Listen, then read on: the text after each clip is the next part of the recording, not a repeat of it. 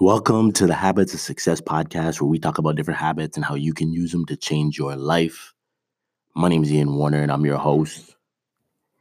And today, I know we got a doozy. You probably saw the topic, and we're like, what? What are we talking about? But yes, we are talking about how porn taught me about discipline and building habits. Now, I will state this. The reason why I specifically wanted to talk about this is because so the, one of the most popular positive habits that people are trying to build in Habit Stacker happens to be reading the Bible in the morning. That's something that a ton of people apparently are trying to uh, add into their daily routine. And on the flip side of that, one of the most popular negative habits is actually porn addiction, like trying to uh, break free of you know watching porn and just consuming a lot of porn.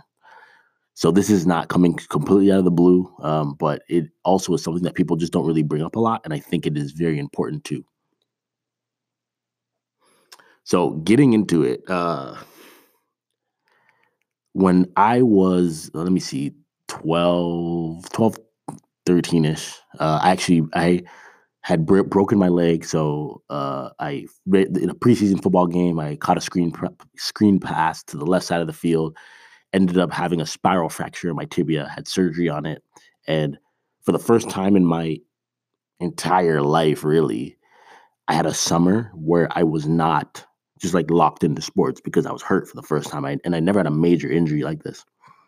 So I spent way more time in the house you know, my leg up, just resting type of thing. And I, a lot of times I was just alone. Like my parents would go to work and whatever. And because I wasn't, I didn't have something I was really like focused on that summer.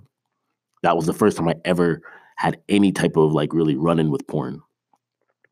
And I'm actually thankful for this experience because it really showed me two things. Like first, like just watching it I just like after a while, like I just felt like sticky, icky, and just nasty watching it. Like it just it, it started not feeling good.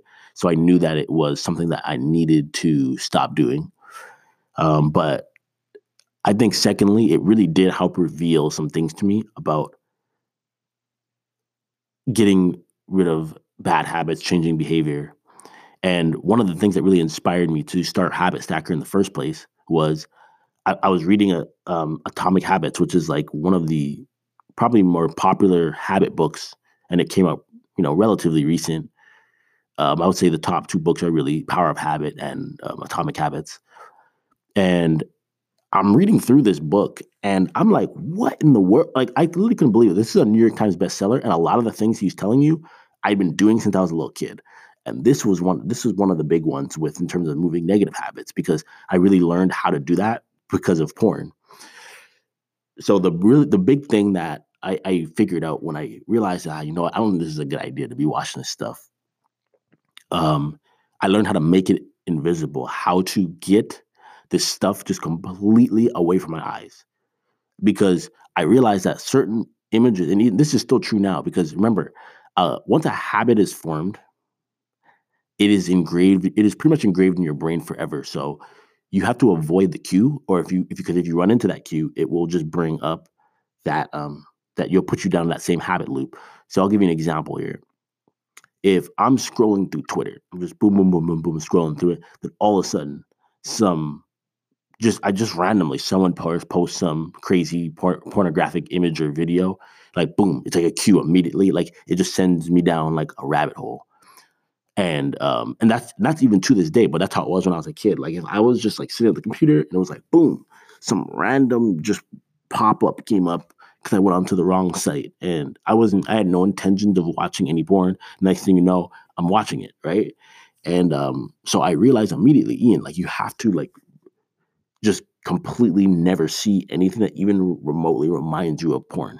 So what i did as a kid was i started blocking sites and I started um, like I had a, a, PSP at the time, which I could go in my room and like do whatever on it, and my parents would never be on it. So um, I had to completely. Uh, there has there was like a parent lock on it. I put the parent lock on my own device, and I just started doing things to just make it so I would never run into this stuff ever. And Um, obviously, there's always still a workaround if you really want to, but it would just make it um, so it wasn't in my eyes.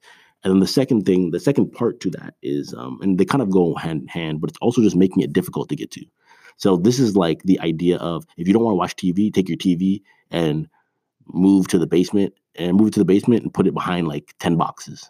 So that means if you want to watch TV, you can, but that means you have to go downstairs. You have to remove move those 10 boxes out of the way, grab the TV, bring it upstairs, plug it in, and then set everything up. And then you can watch the TV. And if you're willing to do that, then you know what you want to watch is actually worth it. It's something that you really do want to watch. But when TV is just like readily available, the remote's just in your face all day, the couch is just in your face all day, it's really easy to just sit down on it and just be like, yep, I'm watching TV for a while. So you have to find a way to make it invisible and make it hard to do. And the same is true with porn. Um, to kill that thing, uh, or to kill any bad habit, you have to remove it so you don't even like run into the cue. Every like everything has a different cue. Like for alcohol, it might be um, the cue is going out. As soon as you as soon as you go out to have a good time, like it's like okay, I, I want to do alcohol. So maybe you have to find a way to go out to places where it's absolutely outrageous to drink alcohol. Like the people just don't do it. So, for example, you might be like, "Hey, I'm to go to a church function to." That's where I'm to get my social activity at church functions because you know you can't just go to church and just crack open a bottle of uh, crack open a couple crack open a couple of beers. It'll be weird. It's it's not. It doesn't fit the social context, right? Um, but that's doing something that's making it hard to do the thing that you want to do. But you have to remove those cues and get them out of your face, get them out of the way. Um, and then once you do that, uh, you can uh, then alter that behavior. And if and you have to make sure you keep that cue away because if that cue comes back, it, it, will create problems in your life. So this this discipline I found it it was like whoa, like I learned at a at a young age how to take something I, I knew wasn't good, remove it, and then build in um, knowing that I, I I still would want to go back to it, build in things into my life to make it hard to do that. And like looking back on it, I think the last step I would have done was tell somebody buddy about it. So I have accountability. I should have went to even my dad and just said, "Hey, this is something I'm struggling with. I don't want to do this anymore. Help me not do this." And he probably could have found. Uh, I not not probably. I know he could have found way more ways to um, make sure that it was not something that I would be running into anymore. Um, but I, I didn't do that. I didn't know that part. But um, I think that is an important step for for anyone to follow. Now, you make it invisible. You make it very hard to do.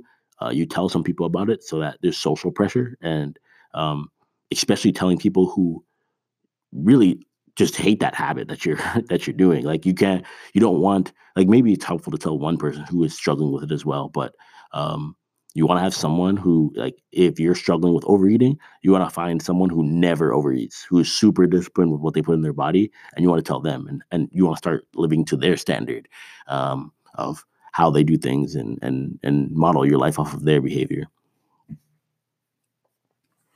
But I, I think um, just knowing this, uh, porn is obviously one of those things that a lot of people are not talking about, but it, it is something going on behind the scenes in people's lives, and um, it just creates a lot of problems. And I want to make sure that uh, you know we talked about that, but also just in general, like all n- negative habits, and really what a negative habit is is anything that removes you from your goal, your mission, your aim is a negative habit right? It once you know what you want in life, anything that, that doesn't move you towards that is a negative habit.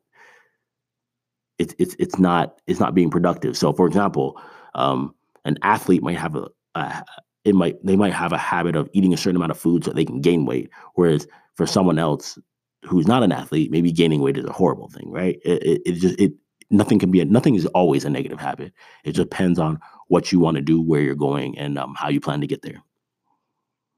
So uh, what I'm going to do, just make sure you check out the show notes. Uh, I'm going to put a, a, link to uh, my my book, Allergic to Average, uh, where um, should be.